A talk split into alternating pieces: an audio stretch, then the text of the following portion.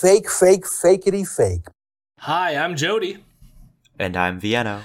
And welcome to Imperial News, where I spend my whole week listening to the far right podcast Rebel News and talk about fake refugees coming from Mexico through the US to Canada with my friend Vienna.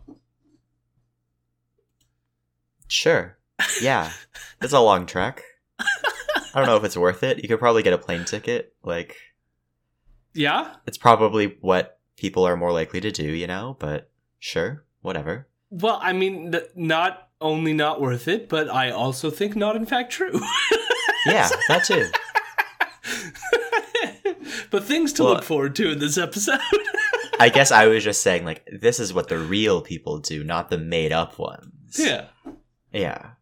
So, I mean, like, because you could interpret fake as being they're not legitimate refugees or they're not even real. they're Yes. ghost refugees. you know, that's possible. I believe it. How are you, Vienna? Mm, I'm doing okay. Yeah.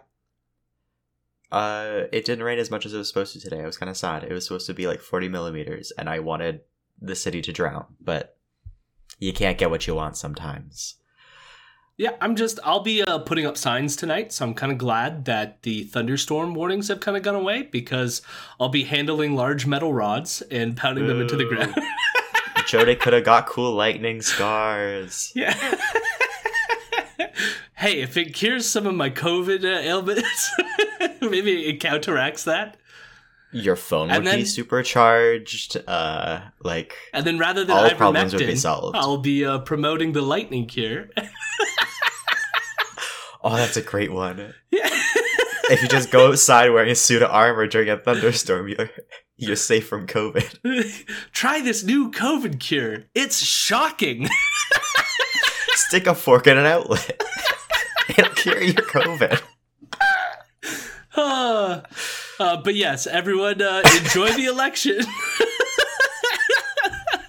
Uh, at least, at least our Ontario listeners, probably everyone out of Ontario, probably doesn't know what I'm talking about. But yes, we have an election that's uh, starting right now in Ontario. So, uh, you know, if that signals to you to get informed, uh, and you're listening to a political channel, uh, yeah, get informed, learn things, and then maybe vote.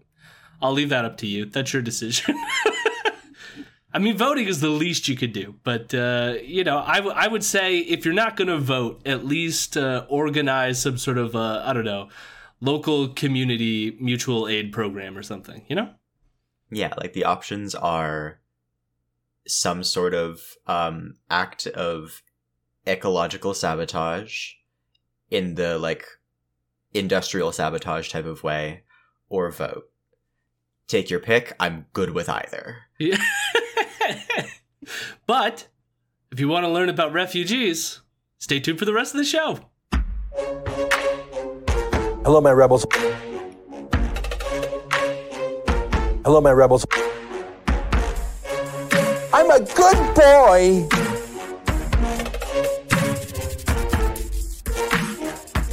I'm a weirdo. Listen, that wasn't my best segue. I wasn't I wasn't gonna mention it, but no, it was it was definitely your worst. I was self aware of how bad it was, but we needed to move that along. Uh, but yes, we are, in fact, covering the week of April 25th to April 29th. And uh, not a lot happened. It was a very sort of like, uh, uh, dare I say, uneventful week for Rebel News. I think part of that is because, and we'll, and we'll get to some of it in a bit, but Ezra was gone for both Thursday and Friday. Likely because of legal reasons. Usually, when he's not on the show, it has something to do with the numerous lawsuits that they're involved in. However, I don't have access to, to which ones they are, or if he just took, maybe he just took a personal break. He just needed a couple days off. I don't know. But uh, either way, for Thursday and Friday, uh, Friday, Sheila Gunn Reid was the the guest host, uh, I guess you would call it. Uh, so so yeah, and, she's boring. We will get to some of her segments because there was some things that happened while she was hosting. It's just that uh, I get the feeling that Ezra was preoccupied, so we get we get a little light on the content this week. So we're going to start with the 25th, and the very first episode of the week is just Ezra is elated that Musk is uh, going to buy Twitter. So that was the day where news dropped that it seemed like Twitter was going to accept the deal and it was official and you know uh, Twitter was a buzz. Everyone was freaking out. People were leaving the platform. and uh, I don't know, as it stands right now, I'm not even sure that it's going to happen. Uh, I don't know if, if you have a sense of that, Vienna, but I uh, read, reading certain things, people are like he could be under various types of violations for certain things that he has done on Twitter uh, in terms of what the deal was, and so it might fall through. But uh, but I guess it's been put out there that he's bought it and Twitter has agreed to accept it. But well, listen, nothing in life is certain. yeah. I think either way it'll destroy Twitter. So I'm fine with it either way, you know? It's just kind of amazing how hyped they are about something that like is still this kind of rocky. And it seems like it's all in service of like, haha, this will really trigger those liberals if like Musk owns the platform. But I don't even like there's like one it might not happen. And so they're like hyping themselves up for something that's inevitably going to collapse. And then they could play the game of like, he was censored. They like stopped them or like whatever. But then the other end of it is like, he's going to become the moderator now. And then like, now he's going to take the brunt of everyone's complaints because there's no way he, he is going to have to wall off some aspects of content. Like he's not going to allow, uh, child exploitation images on Twitter. He's not going to allow uh, terrorist propaganda on Twitter. you know, like so where he draws those lines are going to agitate some people and uh and yeah, now he's the moderator, so he is the god king of Twitter. And of course, uh, so we moved, we move on for the interview segment is with this person named Allum Bokhari. We've talked about him a few times on the show before. He's the tech writer for Breitbart News, and again, nothing is said in this interview because it's it's basically like Elon Musk is going to bring free speech back to Twitter. Free speech has come back, and isn't it wonderful? And on that's pretty much it. But just to remind people, Al- Allum Bokhari, uh, he Ghost wrote a piece for Milo Yiannopoulos that was to mainstream white nationalism with neo-reactionary uh, ideas to the public. And this was done back in like 2014. So again, this guy sucks. And uh, for anyone who thinks that like uh, Ezra Ezra did enough to distance himself from 2017 when Faith Goldy went to Charlottesville and then went on a neo-Nazi podcast. Uh, he hasn't. He still allows these people on his show constantly who have these connections. So there you have it. But now we get to Tuesday because that's pretty much all to talk about on Monday. On April 26th, the whole opening segment of the show is completely boring and I have nothing really to say about it. But I guess there was some report that leaked that the RCMP said they had enough to like convict Trudeau for fraud, but then they didn't go ahead with it because there's some situation in which he could have just like pardoned himself basically. Pardons the r- wrong term but like he could have because it had something to do with a holiday he took and to what extent this would have been like improper given his position. But since he's the prime minister he could have like waived it in some capacity as well. So the RCMP didn't pursue this like incident. But of course Ezra's like now this means that we have legitimate information that Trudeau is in fact a criminal. And and uh, Trudeau's going to the Hague. Yeah, I mean the uh, the worst he would have suffered from this, anyways. Even if they did go through it with, I think is like a fine. Uh, nope, he's going straight to the ICC. and uh, and then the U.S. is going to activate the Hague Invasion Act, and they're going to get our boy out of there.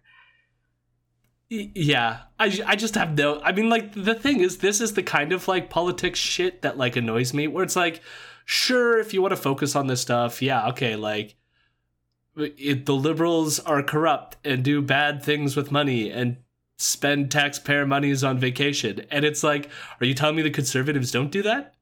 Tell me a political party that hasn't had a scandal like this at all. Tell me. The communists. Was that? Tell me a sitting communist member. Uh, but yes, I just I don't care. I mean, like you know, the SNC Lavalin stuff at least comes closer to to being problematic in other ways, but like this is just like okay, he improperly went on a vacation. Uh, I hate him more because he bought pipelines. Okay, like I already hate him. I don't need this to take me over the edge. Okay. Yeah, SNC Lavalin at least had like more classic Canadian corruption elements, where it was like, oh wow, we did a deal with a major corporation to like bankroll them in order to keep jobs and therefore get votes, and that's like, boom, we've been doing that since Confederation, baby. Yeah. Like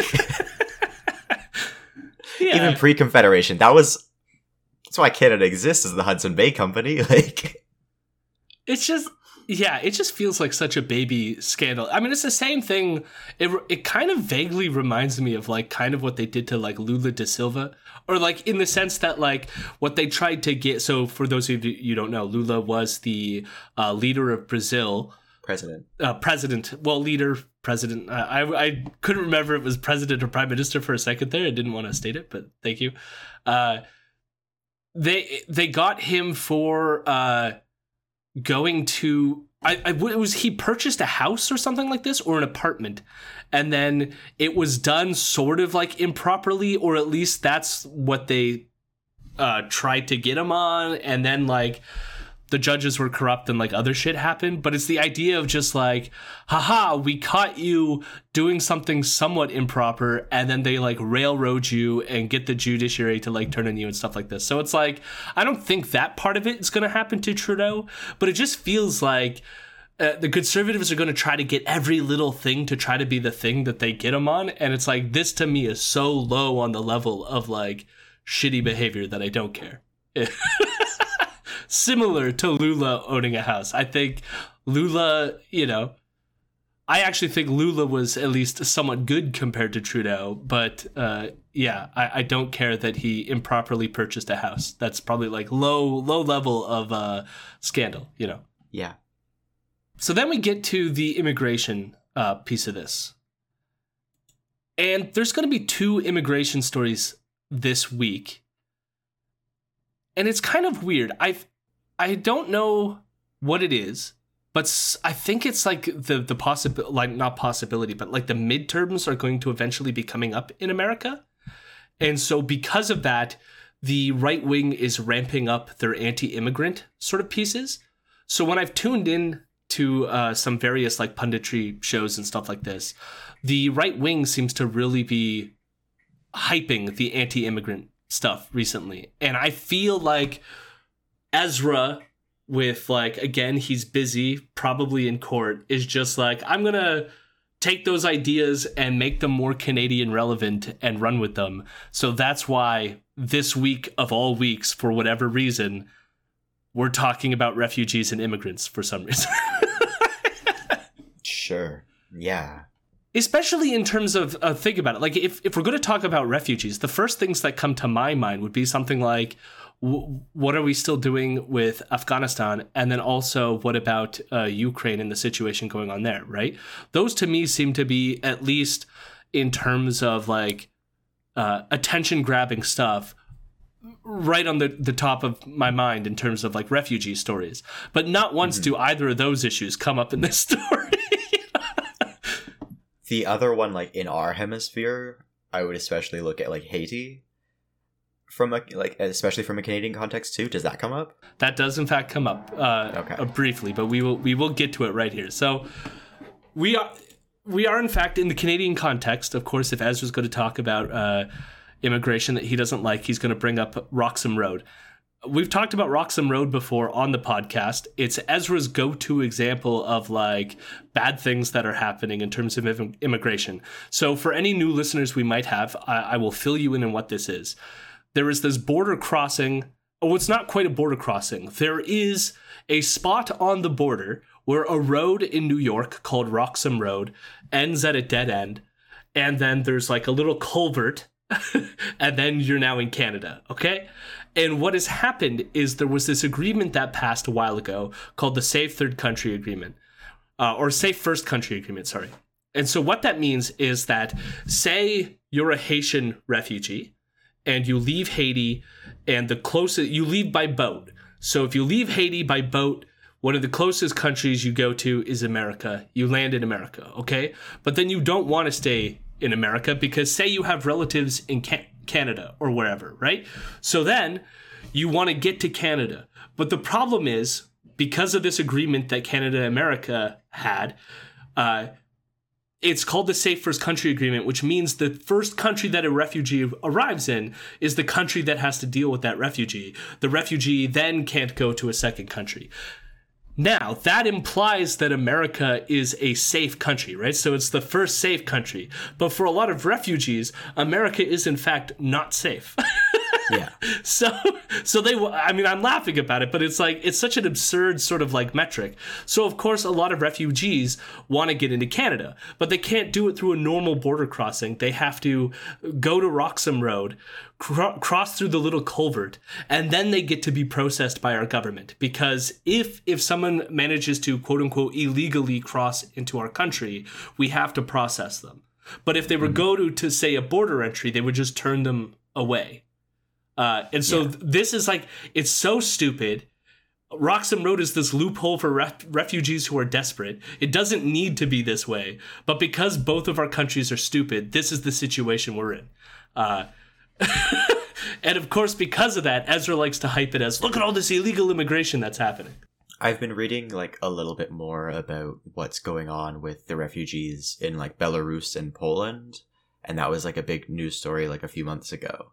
Um, and the big thing is like, yeah, it's very similar. Like the EU has those laws as well, so the first country that you are processed in is like the country that then gets to decide your fate within the like immigration context. So generally, refugees going from Belarus will try to get through Poland without being processed so that they can get to Germany. And their laws are a lot more like, you know, in a, in a similar way to Canada, where it's like, you know, they obviously encourage Poland to have those policies because they don't want to deal with it at the end of the day. Yeah. Just like we kind of like let have the third safe country agreement with the US where it's like this cancels out a lot of that for us. And it's you know, the conditions that these people are going through just like for the chance of a safe life and it's and then you know in with the EU as well they have immigration facilities uh, like detention facilities in Ukraine that are still currently having refugees in them that were to be deported and can't are just like locked up in the middle of the war like you know the guards will leave when a, a bomb siren goes and Jeez. you know, good luck to the refugees that the that Fortress Europe is still sending them.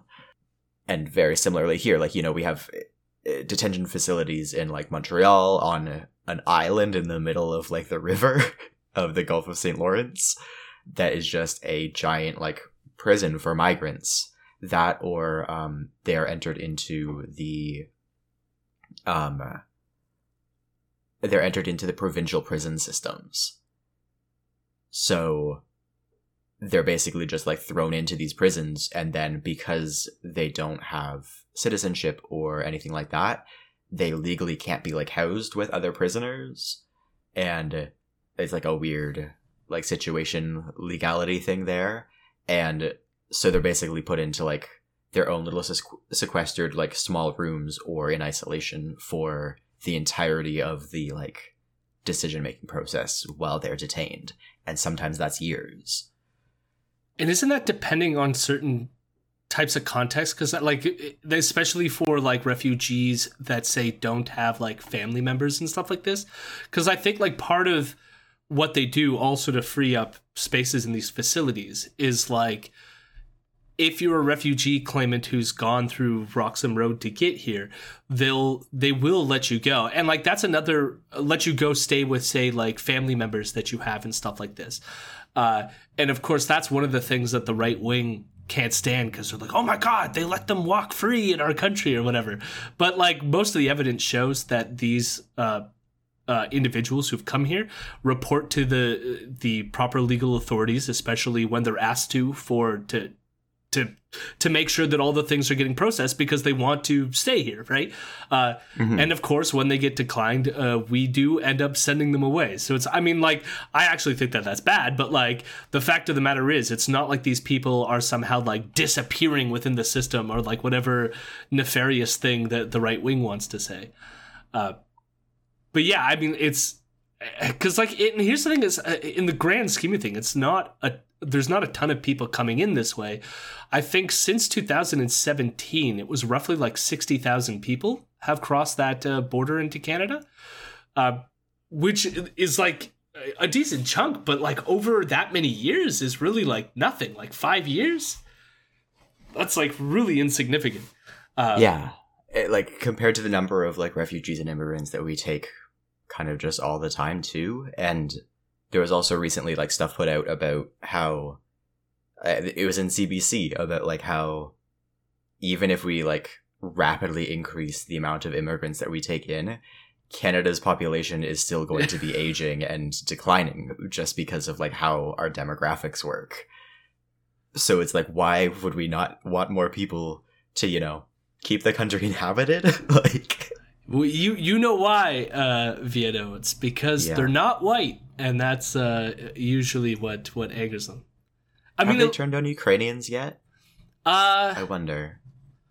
Yeah, but they're not coming across Roxham Road, so they would be counted in different statistics. uh, but yes, well, I actually I I'll post.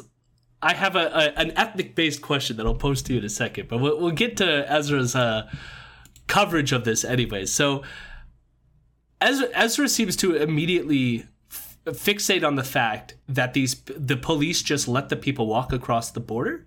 So like how this happens is like you know the people would take a the refugees will take a taxi to the sort of like cul-de-sac right before the border and then they'll be let out and then the police will stop them and say if you step foot onto our soil we will detain you and they like give them a spiel and then of course uh and so they're like, Do you understand? And of course, they'll say, We understand, or whatever. And then they'll walk across the border and then they'll be detained.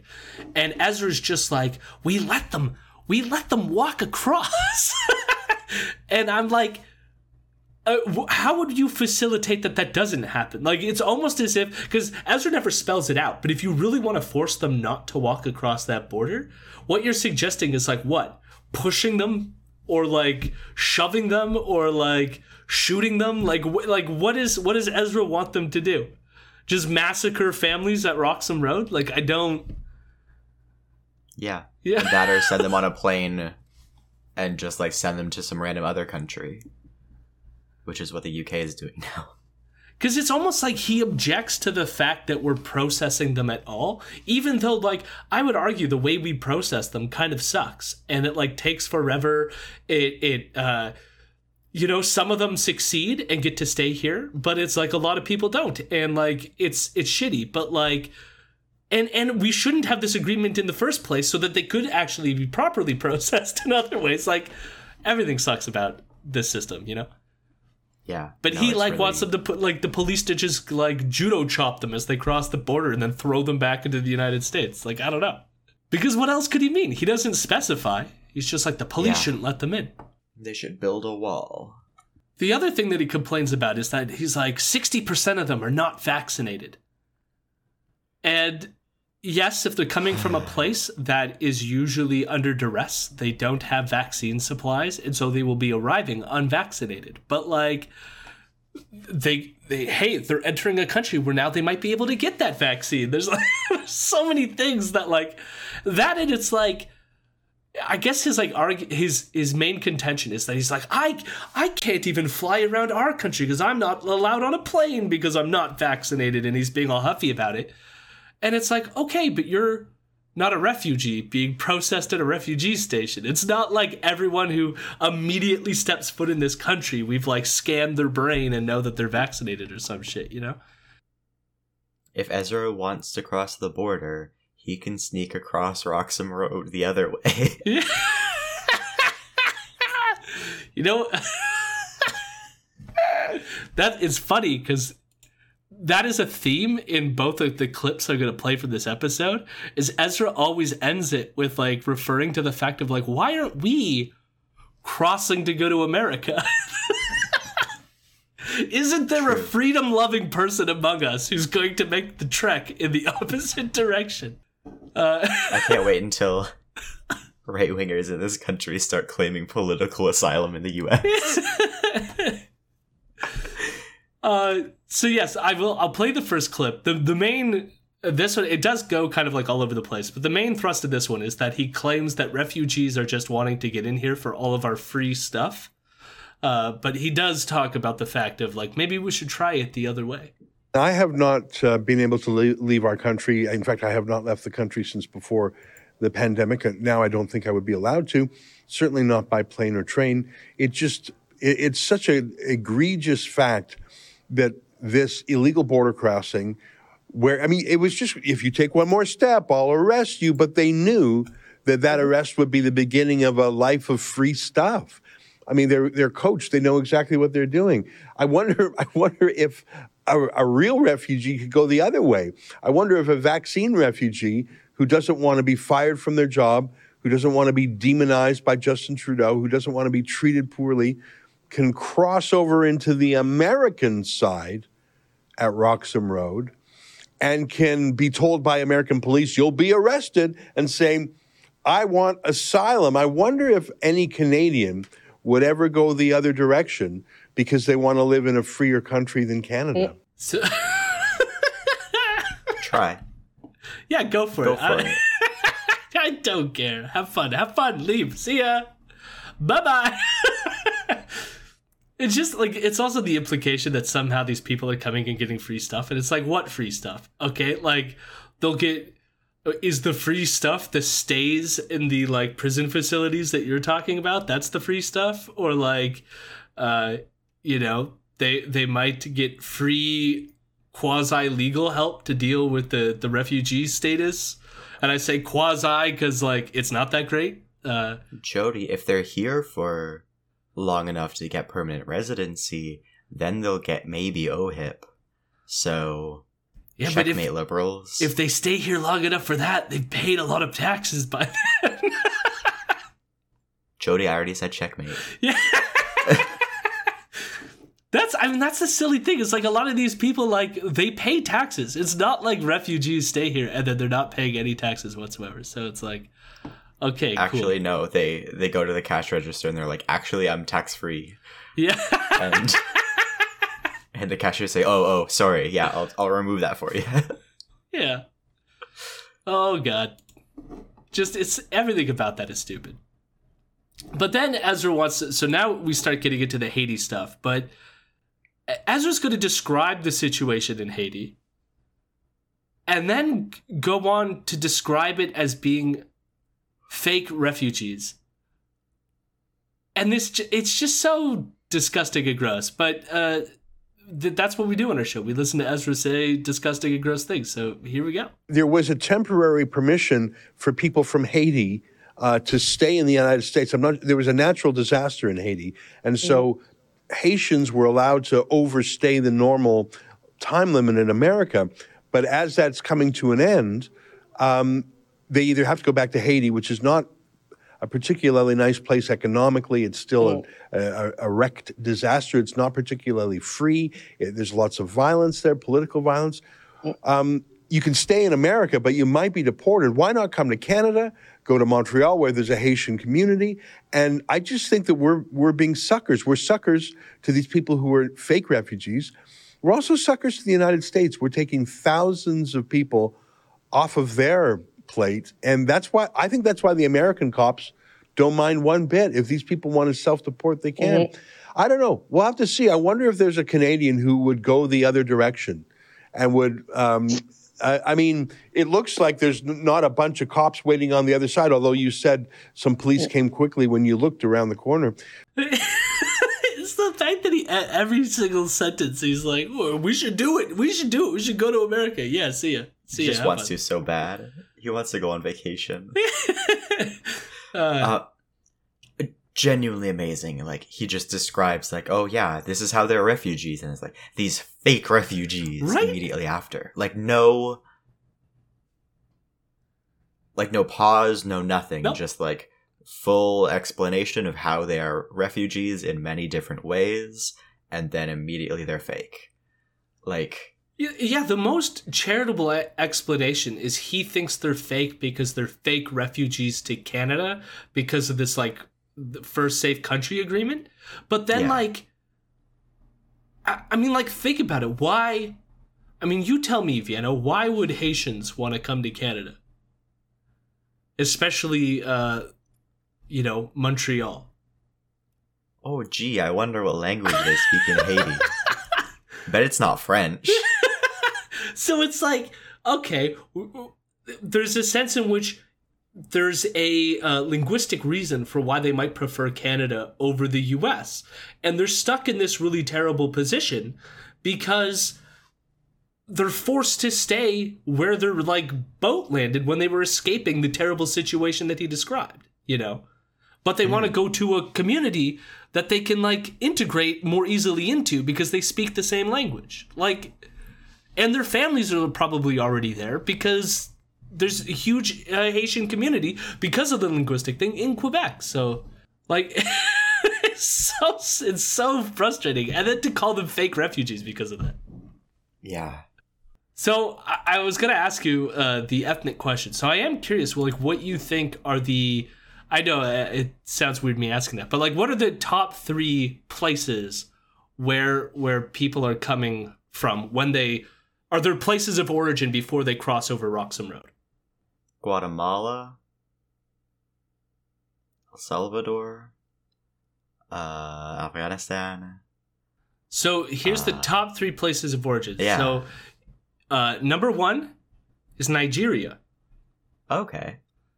Number two is Haiti, Okay. and number three is the United States. Oh my god. that surprised me. I uh so they're they're not even people like I don't even I, I wanted to do more investigations of that because they don't even they could just if they were seeking refugee status they could just go the normal route. So what's likely happening there is there are people who have american citizenship who say uh say they are haitian and their haitian relatives flee haiti end up in america and they go with their haitian relatives to canada through the roxham border but they are already american citizens you know what i mean there's some of that happening, but otherwise, I'm just like, it, it's weird that that's the third largest portion of the population is uh, American citizens. Yeah. yeah, something, something to look into. I, I, I don't, you know, I haven't researched this fully, but that fact alone just was like, whoa, that's uh, that's fascinating. But uh, Interesting. Yeah. I, I don't know. Like I tried to guess Yeah. countries that like I I thought it was a trick question type of thing and it kind of was, was yeah. still. But it was just kind of a like wow, that's not Well, we'll we'll get to it when it gets to Sheila because the funny you you named a lot of like South uh, South American countries, but yeah. uh, there's not a lot of people from South America that are coming at least through Roxham Road to get into Canada, uh, I mean and, and part of that, that, might also be a linguistic thing. exactly too, right? Like, yeah, like there's a huge Spanish speaking population in the US. And uh, yeah, like uh, Canada did have like a lot of active refugee programs for Latin Americans prior, but it's still like way bigger in the US. so uh, so fascinating. But again, it's just it's ra- random fear mongering over refugees and immigrants, uh, and and why why right now why is this the thing they're talking about? I mean, and the other question, of course, is hmm, those demographics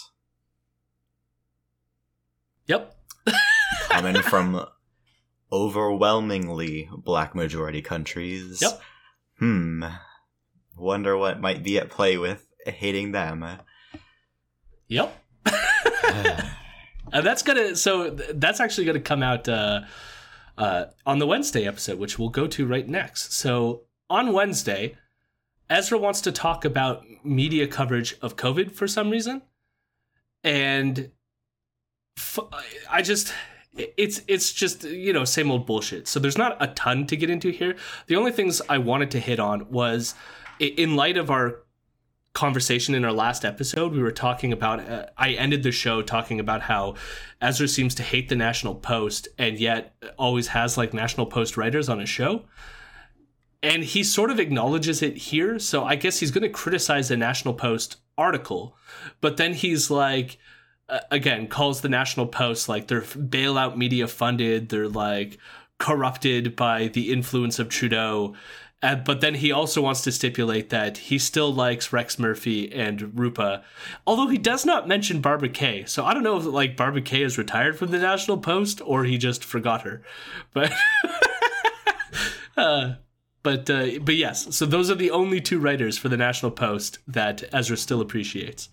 However, he does bring up this one incident incident where the National Post, I guess like part of the writing staff put out a letter criticizing Rex Murphy for one of the stupid things that he said over the years and like told or, or were asking for the company to fire him. And so mm. Ezra is going to respond to that. Let me show you some pandemic disinformation I saw today. In all places, I saw it in the in the National Post, that so-called conservative newspaper founded, I don't know, 24 years ago by Conrad Black. I remember those early days. The newspaper stood for something. I worked there for a few years. But today, other than Rex Murphy and Conrad Black himself and Rupa Subramanya's weekly column, it's pretty much indistinguishable from the Globe and Mail, sometimes even from the Toronto Star. I blame some terrible hiring decisions over the past decade there. I don't remember this. Remember when literally a majority of the staff of the National Post signed some whiny, woke letter calling for Rex Murphy to be fired because he said Canada is not a systemically racist country. All those journalists who called for him to be fired, they should have been fired, frankly. None of them believes in freedom of speech. None of them had any loyalty to their company or their company's star writer. None of them can hold a candle to Rex Murphy in terms of writing or thinking. So so gross. I wanted to play that only to highlight how this is a similar thing we're hearing with all this like complaints about woke stuff, especially in light of what's happening with Disney in Florida right now and their don't say gay bill is this idea that like Ezra saying that these people who exhibited their free speech in calling for this other person to be fired, that they should be fired because they don't believe in free speech.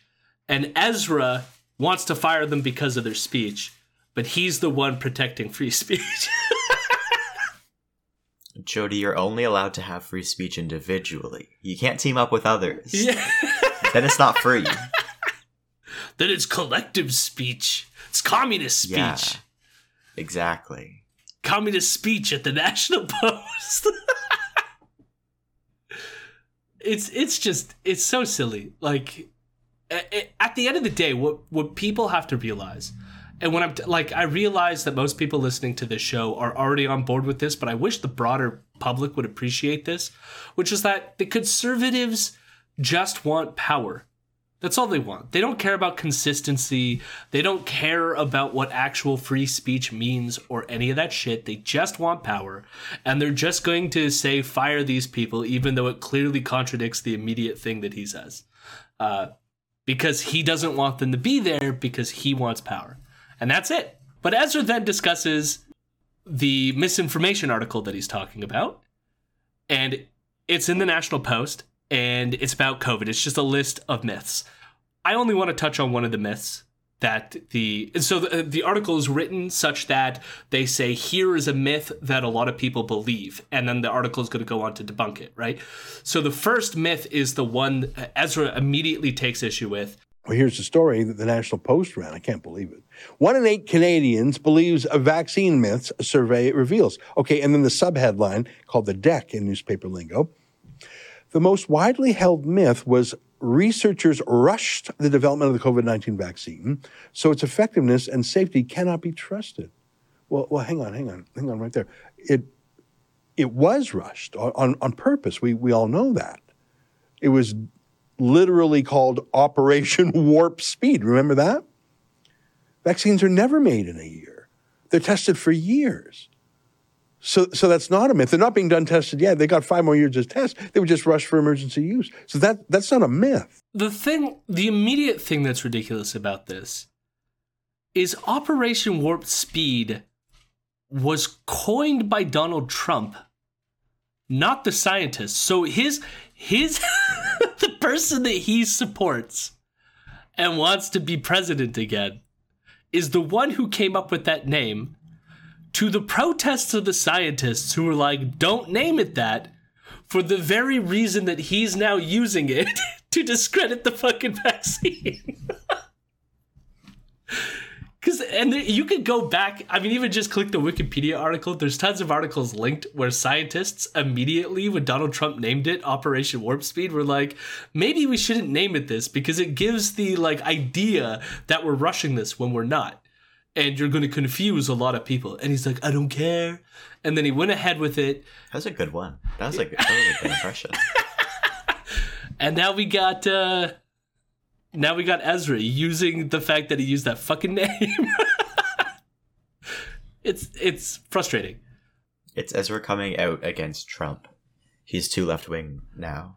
But of course he like he wouldn't name that, right? Like nowhere does he mention the fact that Trump actually came up with that name or any of that shit, right? But it's also I just want to reiterate they were not rushed. Uh, The one thing that they did do to to shorten the time span of the testing was they had two overlapping procedures. So rather than running them sequentially, they did them all at once so that they they cut the time down. So for example, you run animal tests and then you run human tests. They ran the animal and human tests at the same time because they were given the uh, ability to do so with the emergency measures that were put through. Okay, so that that means the vaccine went through the same number of trials, etc. The only difference is that they did it in a more condensed time frame, uh, where they ran multiple things at once, and that's why they were able to do it a bit faster. And that's it. Otherwise, they have the same amount of testing as every other vaccine. Sounds sketchy. Yeah. I mean, it's called Operation Warp Speed after all. Exactly. So that was that was the first half. It ends with more anti-vaccine shit, and like I really don't care. But it, like at least him utilizing Operation Warp Speed like that, I I had to at least address. Otherwise, we've heard the COVID denialism shit endlessly throughout this whole pandemic, so I don't care about the rest. So then we get to an interesting thing, but I'm surprised I didn't have much to say about it. We had eh, the guest for the Wednesday show was Maxime Bernier of the People's Party of Canada. And the weird thing about this episode is Ezra comes in strong, going, uh, That time when Maxime was arrested in Manitoba, the charges are now dropped. And Maxime's on the show to talk about the fact that when he was shoved into that police car, uh, it was all wrong and the police were wrong when they dropped the charges, okay? And then Maxime comes on and immediately goes, uh, No, it wasn't that time. I'm still going to court for that one. Oh my god. Uh, that court case is going to be in September. The charges that got dropped were apparently the ones uh, during the on election day. His campaign staff were not wearing masks, a- a- and himself at their like PPC uh, event held during the elect, like on election day, election night. You know, as the results come in, they were partying or whatever, and they weren't wearing masks. That charge has been dropped. Uh, but uh, yeah, so cool. And I don't know why it was dropped. They're not too clear, and I couldn't find any information like searching for it. It could have just been like a technicality thing, or uh, even in terms of uh, the courts right now are pretty clogged up. Uh, uh, and delayed for various reasons due to COVID. So it could just be a thing where they're like, this is a couple bucks. It's not worth our time. We're just going to let this one go. That's a possibility. But he's still going to be in court in September. So have fun with that. uh, although uh, Bernier's excuse, I should say this Bernier's excuse for them not taking him to court for this case is because he's like, if they took us to court, they would have had to show that masks actually don't work. And then they would have ruined their whole like illusion that masks are effective. So that's why they dropped the charges. Oh my god. it's always a conspiracy theory. Yeah. I will end with this though, because Ezra eventually asks Bernier about the other conservative leadership candidates. So Bernier used to be a part of the Conservative Party before he formed the PPC and even ran for the leadership of the Conservative. And it was when he lost that he started forming the PPC. So Ezra asks him about Pierre, and Bernier sort of like doesn't like the idea of Pierre. And I, I get the feeling by listening to Bernier's response that he feels like Pierre's trying to cut in on his game uh, in terms of being like the pro freedom rally candidate type person. So there feels like there's a bit of jealousy for Bernier on that issue. But otherwise, and, and he kind of assumes that Pierre is going to be the one who who wins the, the leadership. At least Ezra and him both sort of seem to hold that position. But then Ezra asks him about Jean Charest and Patrick Brown, and his I, am not. I'm gonna play the clip, but I'm not gonna get his answer on Jean Charest. It's kind of like milk toast, and he just says like he's a red Tory. He's uh, supported by a lot of Quebec people, but that's about it. And that's kind of like where he stands on that. But what he says about Patrick Brown was weird. Can you give us a word about a couple of the other candidates? In particular, I'm curious what you have to say about Jean Charest you may know him better than others. I mean, he's he was a Quebec premier for a while. Uh, do you have any thoughts on Charest? Do you think he has a chance? And do you have any thoughts on Patrick Brown? Uh, I think you served in Parliament overlapping with him. Do you have any thoughts on him as a person and as a candidate in the leadership? Yeah, I don't believe that Patrick Brown will be able to win that leadership. That's my personal uh, you know, Patrick is a good guy. I know him personally, but he's campaigning with the uh, ethnic communities and uh, and you know is not so visible. Uh, I believe that uh, he will do a good campaign. So that's when he moves on to start talking about Charest. So that is literally all he has to say about Patrick Brown. But notice, and like, I get English isn't uh, isn't Bridget's first language, but the the way that sentence reads is he's my friend, but he's campaigning with ethnic people. yeah. The dude who resigned from leadership of the provincial conservative party over sexual misconduct things with a minor could still be your friend. But the but where you draw the lines. Yes. That he hangs around is ethnic campaigning people. with the ethnic community. Oh my god, Bernier! I like. I love. There's gonna be people out there be like, "How dare you say Bernier's racist?" And like, I don't know. Just play them this fucking clip. this is this is kind of all you have to do. It's kind of like mask off. There's no hiding it. Uh, it's just fucking people like to play these games. It's like the dude's racist. I don't know what to tell you. Jody is French. That's just how they are. Yeah. Except for the cool French people that listen to this podcast. Yeah. Got to pander right, Piano. sure. There you go. There you go. Not- I think you were just implicitly excluded from the label of French if. Oh, so if you are not racist if you're not racist, you're honorary, yeah. not French. Okay.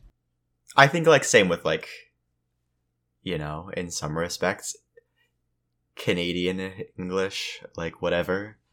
Thought you were gonna say the British. that too. White. Yeah. You know. Yeah. Like. And the thing is, you can't be excluded from them, so sucks to suck, I guess. Fair, fair enough. But we get to uh, the Thursday show, which is uh, Sheila. Sheila is guest hosting, and Sheila is boring. She is so boring. Uh, and so I, you know, I don't really care. I heard she starts off uh, the first show Thursday morning, or Thursday morning, uh, the first half of the Thursday show. Uh, by talking about this freedom of information request that she did. She's big on these freedom of information requests. This is like all she does now on the show. And this one was showing that near the beginning of the pandemic, Theresa Tam was initially against masking. But then she changed her mind. Therefore, masks might. They're obviously not effective, you know? Can't. True. can't be that information is updated and people change their mind. Can't be that. No, not at No. all. Uh, and that was the entire show. So moving on. uh, now this is where it gets back to the immigration stuff. So, and again, fitting with the American contents context, this is it's very it feels very weird uh, that they'll be doing this, but they hired a new reporter in America, a reporter in scare quotes here, who is solely going to be covering the U.S. Mexican border. His name is Oh, Juan no. Diaz, and so far he's done one piece. I watched it on YouTube, and it's just basically him walking around the border crossing somewhere in Arizona. And that's about it. and there's garbage. I mean, you're going to hear it in one of the, the clips that we play, Sheila mentioning the garbage. And it's just like, yeah, there's there's garbage. I, I don't know why that that I guess for them it's like a hypocrisy angle where they're like, oh look at the environmentalists who are pro open borders and all the immigrants are leaving litter behind. Checkmate environmentalists. I, I have no clue, but like that that seems to be their main Yeah. uh, point of disagreement with what's happening. I mean, we we had already hit upon this, but it's worth just hearing it from them. The first thing right out of the gate that they touch on is this fear that somehow the people, uh, the drug cartels are like entering the southern border and then they're coming all the way up to Canada. Which, uh, given the demographics of what's crossing Roxham Road, I, I don't believe this is a thing that is happening. You really did some great work from Eagle Pass. You spoke to Marjorie Taylor Greene, um, U.S. Congresswoman, who said that Joe Biden is the cartel's best friend. Um, and it's pretty clear. There's, I mean, there's, you were encountering people crossing right there, right in front of you. No fear, just crossing. I, I mean, it, it's akin to something we see at the Canadian border. Um, and many of those people do ultimately end up at the Canadian border. And I think that's where the Canadian interest in this story is. But it's also a human interest story in that I think an open border, uh, I'm not coining this phrase, I've heard somebody say it. An open border is an inhumane border because I'm just going to pause it there because I forgot uh, where this gets to, and I wanted to add a bit of a content warning because they're going to get into some uh, stuff that has to do with sexual violence, and so I just wanted to flag that here. Although it's not too descriptive or anything like this, it's just if that kind of talk bothers you, I, I wanted to flag that before I play it, and then we talk about it. Uh, but but just in terms of like at least that highlights, she does mention the fact that they're they're going from Mexico all the way up to Canada, and it's like that just isn't happening. Yeah. There was also the bit, I guess she said Juan Diaz met recently with Marjorie Taylor Greene, so that's fun. Mm-hmm. That's a good sign. Yeah, which I guess that means uh, Rebel News is now talking with the uh, the QAnon congressperson, so hooray! Uh, but we now will get into the next piece, which is going to be about sexual violence having to do with uh, refugees entering the United States. And so we'll play the what they have to say, and then we will address it. And so again, if these if this topic specifically bugs you, just flagging it here. We're going to be talking about some sexual violence. So uh, viewer discretion, listener discretion. I guess you're you're uh, mostly listening. it gives the cartels the market they need. And um, it's, you know, again, I ask where the Sierra Club is, but where are the feminists when we see that women are being sold into sef- sex trafficking uh, by the cartels and being trafficked into the country, and you don't have a feminist anywhere to be seen advocating for these um, underprivileged women, and usually they can't shut up about that. Well, yeah, and I mean, like I say, one of the biggest uh, crimes I've seen that's happened with people crossing illegally is that a lot of the women they get raped, and actually, these uh, human smugglers, what they tend to do in lots of occasions that I've gotten uh, photographs from uh, from border patrol units that they show us that they tend to uh, find what they call rape trees, which is what the cartel they uh, rape these women and then they hang their undergarments almost like a sick form of trophy for the sexual crimes that they did. Oh, it just it sickens me. So that the first thing I want to hit on before we like go go in depth. Actually, I'll let you have a thought. You seem a little baffled, and then uh, Oh no, I'm just like, what? Like, yeah, I mean it's it's uh it's the way they frame it is weird. I, I just want to say up front that there there is uh sexual violence that occurs to women as they're uh, trying to enter the United States, uh, even on the trek, either by the people who are, uh, you know, in the process of helping them get across the, the border. And that's because these people are trying to do something illegal and in a vulnerable position. And then they're also uh, victims of sexual violence when they're put into the American system and processed there, where American uh, border guards tend to sexually assault these women as well. So it's like that that part of it is left out of the equation altogether, and it's focused on the the Mexican side. But like, of course, any sexual violence is bad, and I don't want to play downplay any of it. And uh, you know, one one thing that they don't bring up, which would solve this problem, is like not making the border as illegal as they're making it, and making these people cross in such a vulnerable position. Uh, it would put them at like in less risk, right? But of course, that they never frame it that way. It's always just like. Uh, like the the Mexican cartels, the evil, evil like machismo Mexican men are just like violent predators out there to like hurt these women, uh, and and that's how it's framed, right? mhm.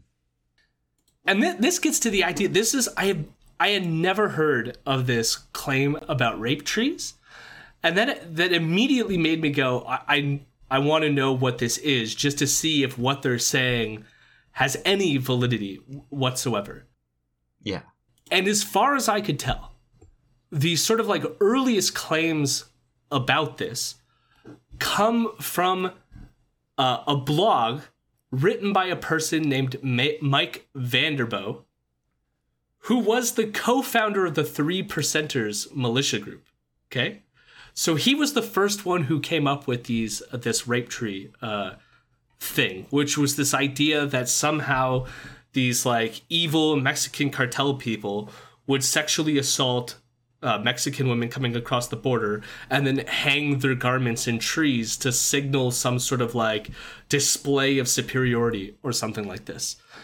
And of course, this was then used by a lot of militia groups, including the Minutemen, who are these people who sort of like deputize themselves to like patrol the border, even though it's like it's fucked up and not done through the government. But they often talk about this idea of these rape trees to sort of like uh, promote this idea that like really they're there to protect the Mexican women that need protecting from like the evil Mexican men who are are doing this sexual violence towards Mexican women, which is kind of fucked up. And here's the thing: is there's there's no beyond that like i couldn't find any like conclusive evidence. There's tons of articles written about them but there's no like evidence to suggest that this is in fact happening.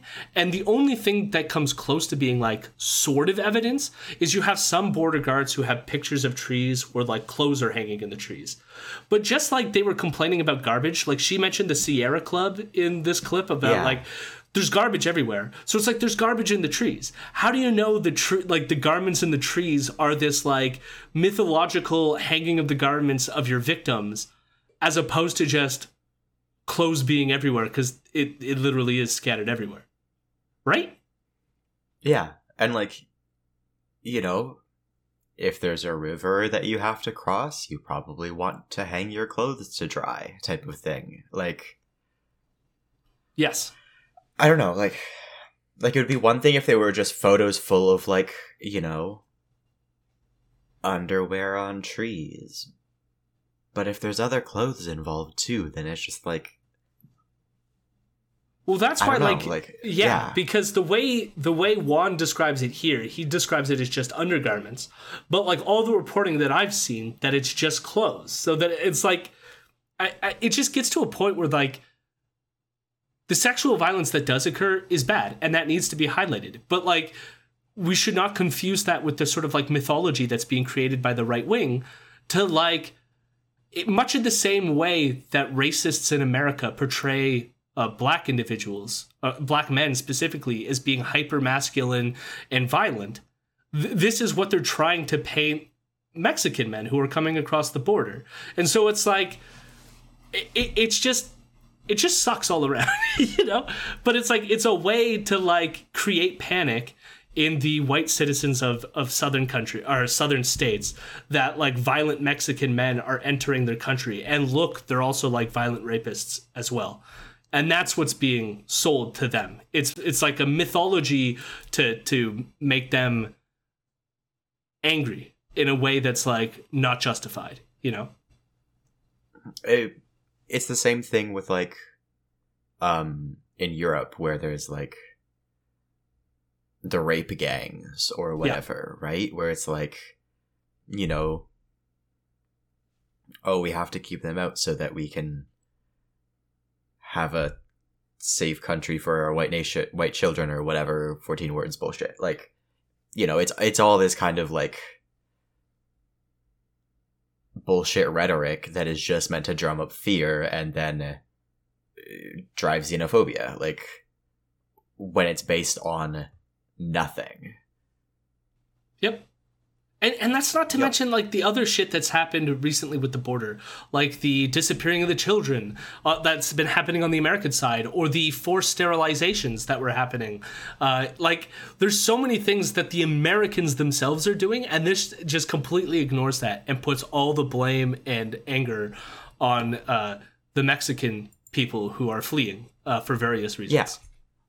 Yeah. On these very vulnerable people who will then become more vulnerable and therefore more subject to violence, sexual or non. Like, Yep. yeah, it's just It's it's atrocious. stupid, and yeah, and horrific. Like, But I, I really do not like this turn of events that they've hired someone to literally stake out the American border. You know, like uh, kind of fucked up, but where are they getting all this money now? Like, right? They're growing because I- they uh, seemed yeah. on the decline. It Like, and then all of a sudden the pandemic, and it's just like, boom. If I had to guess, and it's entirely speculation, I have no evidence, no one sue me, none of that shit. I feel if I had to guess, it's it's possible that because of their coverage of the the truckers, the the the COVID lockdowns, all this stuff, that they've attracted a lot of large uh, donors, and uh, they that is where they're getting the money for this. Uh, because it, it can't be from their like subscriptions and their views and stuff like this because like it, in terms of like looking at their views on youtube and like on on like various metrics they haven't really grown that much. They, they've grown a bit. Like i will give them a bit like especially with the the uh, convoy and stuff like this but like not really not enough i think to uh, make them capable of affording because they've hired like close to like 20 people uh, in the past year and so it's like it, they've got to be getting outside funds from large donors. I mean, even recently, Alex Jones got a million dollars in Bitcoin to pay for his like legal fees and shit. Did you hear about this? Some anonymous donor gave Alex Jones a million bucks in Bitcoin. Oh my god. Yeah. So like, I, I mean, we will never know what's going on in terms of like their funding, but like, they've gotten large donors before, so it would not surprise me that they're getting outside funding. hmm And so, any journalists out there wanna wanna do some digging? I don't know. Just uh, might be might be a cool story there if you got time. But we will end on this. So we get to the Friday episode, and Sheila's hosting again. I honestly don't even remember what she talked about in the first half because she's so boring and I don't care. so, I think it had to do with COVID shit again, because of course. And the final interview is with Pastor Coates, who again, that's the Grace Life Church uh, pastor who defied COVID lockdowns and is currently in court. And yeah, he I guess he wrote a book recently about his trials and tribulations and like fighting the the lockdown measures. And so Sheila has an interview with him. And again, nothing in this is at all worth talking about. I only wanted to hit on one thing, which has absolutely nothing to do with COVID whatsoever, but has more to do with some speculation we were having last week. And I don't know if this is going to become a bit or if, like, uh, you know, it might just end here and we never, it never comes up again on the show. But I'm hoping we have, like, uh, a series here or a running bit about like what faith is Ezra going to become. so, you know, nothing conclusive with this piece, but let's just say it adds to the story. Have you yet uh, created a Ezra Levant tier of membership at Grace Life Church? For example, the Jewish but curious membership. I remember we joked that he wanted to buy a membership. Do you have one of those yet? yeah, no, not yet. Um, you know, still in discussion on that and how we would be able to do that biblically. Um, but no, we we have not made that provision as yet. But we we welcome Ezra to our church anytime he's in the area. We, we'd love to have him. Jewish, but curious. Interesting development. Jews for Jesus. He's checking out that Jesus figure and going, oh, hey, what's up over here? so, uh, you know, and this is coming from Sheila, so it's, it's not necessarily coming from Ezra. But uh, the fact that we were talking about it last episode, and then on this episode, we get the he's Jewish but curious. I'm now, now I'm like maybe, maybe. I mean, we have noticed a development with Ezra over the time we've started the show, where he started using the imageries of like angels and Satan and stuff a lot more, and also talking about miracles a few like a bit more.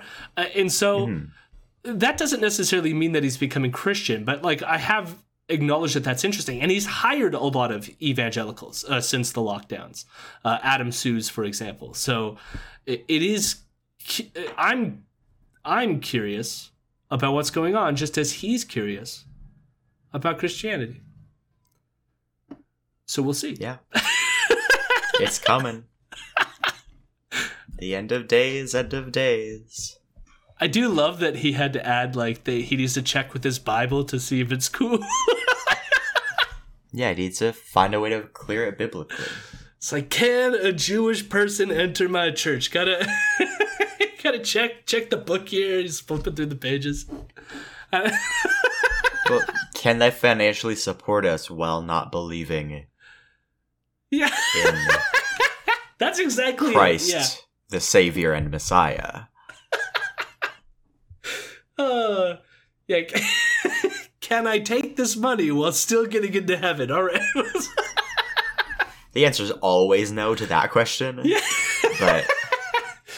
Uh, what's the line? Something it's easier to get through the the eye of a needle.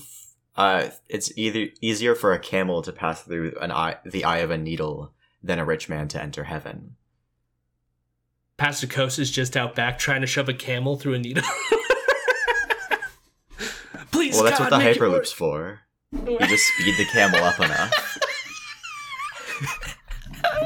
I mean, everything passes through an eye of a needle if it's just slush, you know? Exactly.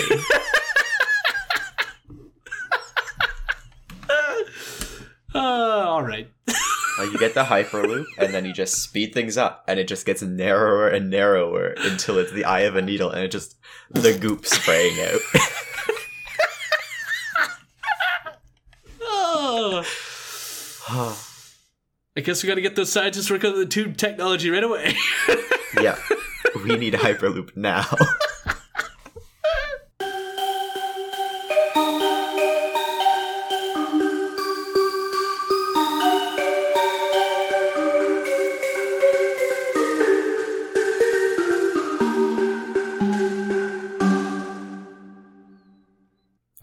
originally wasn't going to have an article prepared for this episode, but um, the talk about refugees reminded me about this one, uh, and it. We had a conversation before recording about like, oh man, like you gave me a hint about what was coming in the episode so that I could have something prepared, and I couldn't think of anything. But then as soon as we were talking about it, it was like, oh, I just read this. Nice. Um, so it's a Human Rights Watch um piece about uh, Canada's jailing of immigration detainees in uh, provincial jails. Uh, that wasn't uh, the contracts weren't public and had to be obtained through like uh, access to information requests um, by uh, Human Rights Watch and Amnesty International, and uh, we just toss people into our prison system rather than like have people live Yep. or like you know make sure that they're okay. Because they're Um, people. They're just people. Yeah. Um one of the things that it mentions is in January 2022 a person died in the border agency's custody at the immigration d- detention center in Laval, which is that one that's an island like off the coast of Montreal. Uh, the agency has refused to release any information regarding the person's identity, why they were detained, and the circumstances of their death. And since t- 2000, at least 16 people have died in bo- in the border agency's custody, and most were held in a provincial jail at the time. So, like, there is no civilian oversight, there is no transparency in any of this, there is no anything. And yeah, that's our immigration system. Um, the other thing that I had to share was more fun and lighthearted. Um, there's this Substack account that um will email you uh every part of Bram Stoker's Dracula as it happens within the book. So Dracula is made up of letters, diaries, telegrams, newspaper cli- clippings, and like everything like that. And all of them are have like dates and generally times as well. So this thing Dracula Daily will send you an email with like whatever is happening as it's happening in the book so that you can read along in a like very long extended format for some reason. I find it delightful. Uh, they just sent out the first part today as we're recording, which is May 3rd. Um, but you will still like be able to catch up if that is something that interests you. I find it very fun. Um, and uh, it goes until yeah, between May 3rd and November 10th. So it'll be a long time, but it's also like just like a few paragraphs at a time, so it's very digestible. Uh, if you ever wanted to read Dracula for some reason, it's a fun way to do it. Uh, I will, I will, uh, I will bum us out just a little bit. We should have ended on the high note, uh, the fun note. But uh, I just wanted to say one one thing, one thing that we did, or maybe didn't stress in today's episode, which is worth stressing, is uh, the situation in Afghanistan. And the the one thing is like because of all the news, you know, the war in Ukraine, uh, the, Roe v. Wade thing that just happened right now. Like, I mean, it keeps getting sort of like pushed out of the sort of like spotlight, but uh, it, it's not good there. And uh, a lot of people are, are starving. There's food shortages, stuff like this. And we have the capacity to take more refugees uh, after what our country, along with what America uh, did there.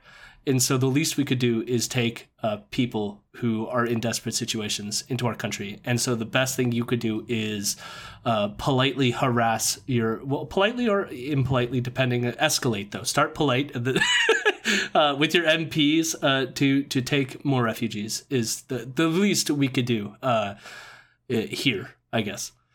Uh, and also, I, I'm sure we'll talk about the Roe v. Wade thing next week. But uh, but yes, anyone protesting, stay safe, and uh, we love you. And on that note, Keep fighting. yeah, keep fighting. I mean, it's it's it's never ending. My God, but uh, but yeah, uh, it's it's it's bad. And so yes, I know a lot of people are going out there today. There's probably going to be a lot of things this weekend in America. So yes, stay safe and uh, you know. Uh, be impolite. I think this calls for being impolite. So go, go and be impolite. Hmm And if you support and enjoy what you've heard so far, please give us a few bucks over on patreon.com slash imperial news. If you want to stay informed about what we're doing, you can also find us on Twitter at imperial news with a Z. We have Discord set up. We do Twitch streams every Monday, Wednesday, and Friday at 8 p.m. Eastern Standard Time. You can find videos on our YouTube channel, and you can find all the links to our show notes in this uh, episode. Lastly, you can email us any questions at imperial.fake.news at gmail.com. Special thanks to my friend Mason Tickle for the transition beats. You can find his work at masontickle.com.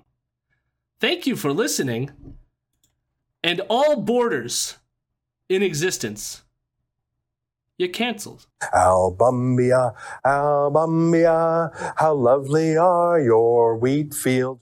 I mean, we're even going to cancel the borders around Albumbia. Don't get. Albumbia is a concept, not a territory. It's a dream to strive towards. Uh,